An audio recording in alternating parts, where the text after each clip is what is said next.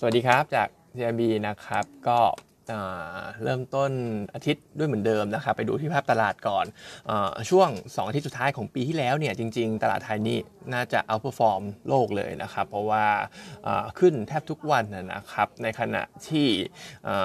หลังจากช่วงของวันอังคารที่แล้วที่จีนมีประกาศเปิดประเทศไปเนี่ยถ้าเราไปดูฝรั่ง net buy นะครับภายใน 4 วันสุดท้ายเนี่ย net buy เข้ามาประมาณเกือบ 20,000 ล้านบาทเลย เพราะฉะนั้น ตรงนี้ก็เห็นได้ว่าตัวของต่างชาติเองเนี่ยเม็ดเงินตรงนี้ก็คงเห็นแล้วแหละว่า ตลาดไทยเราน่าจะได้ประโยชน์เต็มๆ เกี่ยวกับเรื่องของการ reopening จากจีน หรือว่า tourist จากจีนอย่างนั้นนะครับก็เลยทำให้ตลาดเราเนี่ย outperform เลย ซึ่งถ้าไปเทียบกับพวกอินโด ฟิลิปปินส์เวียดนามมาเลอะไรอย่างเงี้ยของเราก็บวกแทบทุกวันนะครับในขณะที่ตลาดอื่นๆเนี่ยแฟด เป็นเป็นแฟดในช่วงของ2ที่สุดท้ายของสัปดาห์นะครับเพราะฉะนั้นก็มองว่าควอเตอร์หนึ่งตรงนี้ก็มีแนวโน้มว่าจะไปต่อได้สำหรับตัวเซ็นอินเด็กเรานะครับด้วยปัจจัยบวกประมาณ 3-4 เรื่องด้วยกัน 1 ก็จะมีเรื่องของ January Effect นะครับซึ่งตรงเนี้ยความน่าจะเป็นเนี่ยอยู่ที่มัน 70%เลยที่ตลาดจะเป็นบวกได้ แล้วก็ช่วงบวกเนี่ยจะอยู่ที่ประมาณ 3-4%ด้วยในเดือนในเดือนในเดือนหนึ่งนี้นะครับเรื่องที่ 2 ก็เป็น election pay นะครับตีมเรื่องของการเลือกตั้ง ซึ่งเราคาดว่าจะเกิดขึ้นในช่วงประมาณเดือน 5 เพราะฉะนั้นจากสถิติช่วง 3 2ถึง3เดือนก่อนเลือกตั้งเนี่ยหุ้นก็จะ perform ได้ค่อนข้างดีนะครับเรื่องที่ 3 ก็เรื่องเดิมนะครับ inflation slow down ก็เริ่มเห็นหลาย ๆ ที่เรื่อง inflation ก็น่าจะ เก็งกันว่าจะถึงจุด peak แหละ ในช่วงของ quarter หนึ่งในขณะที่สุดท้ายก็เรื่องสำคัญก็คือการการเปิดประเทศของจีนเนี่ยก็เป็นโมเมนตัมที่ดีสำหรับไทยเรา เพราะฉะนั้นผมมองว่า quarter หนึ่งเองเนี่ยน่าจะเป็น quarter ที่ดีสำหรับการลงทุนใน SET Index นะครับน่าจะให้ผลตอบแทนเป็นบวกได้ กลุ่มหุ้นเนี่ยก็ ยังไม่ได้หนีจากเดิมมากนะครับ ยังเป็นเดิมๆอยู่อย่างเช่นพวก tourism หรือว่า domestic play ทั้งหลายนะครับ แต่ว่าอย่าง tourism เนี่ยอย่างที่ผมเคยบอกนะครับ อาจจะต้องสวิชจากตัวที่มันเวอร์ชันดูแพงๆ และไปเข้าตัวเวอร์ชันถูกแทนนะครับ อย่างพี่เกษมเองเนี่ยก็มองว่า CENTEL ถึงแม้ว่ายังมี upside อยู่แต่ก็มองมินเนี่ยดูน่าสนใจลงทุนมากกว่า ก็อาจจะพิจารณาขายตัว CENTEL ไปเข้าตัวหุ้นมินหรือว่า SHR แทนนะครับที่ยัง laggard เพื่อนอยู่นะครับ ในขณะที่ตัวของ indicator อื่นๆเนี่ยอย่าง VIX Index Dollar Index เองเนี่ยมันก็ยังอยู่ในระดับค่อนข้างต่ำอยู่ขอบล่าง band ล่างอยู่นะครับ เพราะฉะนั้นก็นักลงทุนก็ถือว่ายัง risk on เกี่ยวกับเรื่องของสินทรัพย์เสี่ยงทั้งหลายอยู่ต่อเนื่องนะครับอื่นๆก็ที่จะต้องจับตาดูในอาทิตย์นี้อาจจะมีเรื่องของการจ้างงานอเมริกาที่จะ ทยอยประกาศตัวเลขในช่วงของปลายสัปดาห์นะครับ ในขณะที่ทางญี่ปุ่นเองเนี่ย BOJ หลังจากที่ช่วงก่อนปิดก็จะมีเรื่องของนโยบายการเงินญี่ปุ่นเข้ามาเกี่ยวข้องด้วย ซึ่งทาง BOJ เองเนี่ยเขาเหมือนจะมีการปรับตัวคาดการคาดการเงินเฟอ้อที่จะประกาศตัวเลขออกมาในเดือน January เหมือนกันนะครับ อันนี้ก็เป็นอะไรที่ต้องมอนิเตอร์อีกทีหนึ่งว่ามันจะมีผลกระทบ ต่อเรื่องของนโยบายการเงินทั่วโลกขนาดไหนนะครับ แต่ว่าเรื่องของ target inflation เนี่ย BOJ ยังไว้ที่ 2%อยู่เหมือนเดิมนะครับ อื่นๆอาจจะมีข่าวเรื่องของอิเล็กทรอนิกส์นิดนึงนะครับ ตัวของดิจิทามที่ที่เป็นที่เป็นสำนักข่าวที่รายงานเกี่ยวกับเรื่องของอิเล็กทรอนิกส์เนี่ยก็บอกว่าไอ้ลูกค้าหลักๆของทาง TSMC เนี่ยอย่างเช่นพวก NVIDIA Intel AMD เนี่ยเขามองว่าช่วงของปีเนี่ย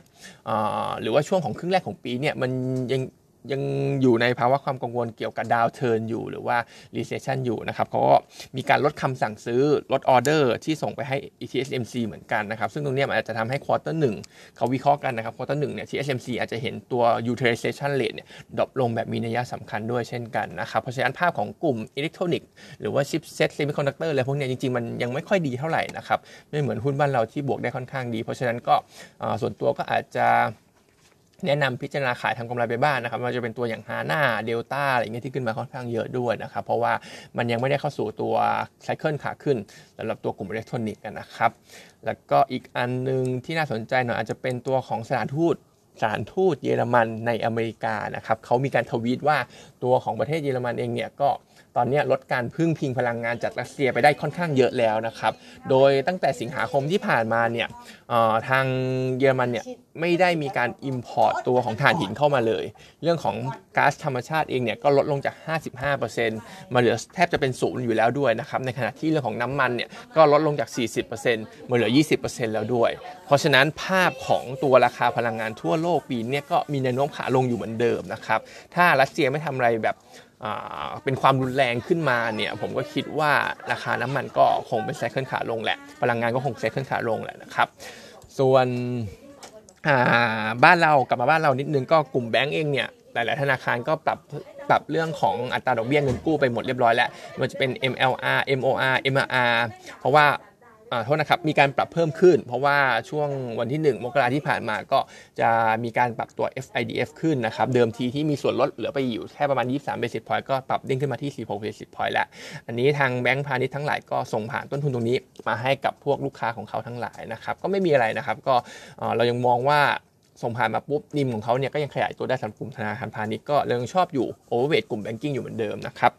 สุดท้ายเป็น strategy พี่เกษมนะครับเขาก็มอง sector หรือคนที่ได้ benefit ที่สุดจากเรื่องของจีนเปิดประเทศเนี่ย จริง ๆ มันก็หนีไม่พ้นกลุ่ม tourism อยู่แล้วนะครับ เพราะว่าแบบที่เคยว่าไปนะครับว่าไทยเราเองเนี่ยก็เป็นหนึ่งใน top three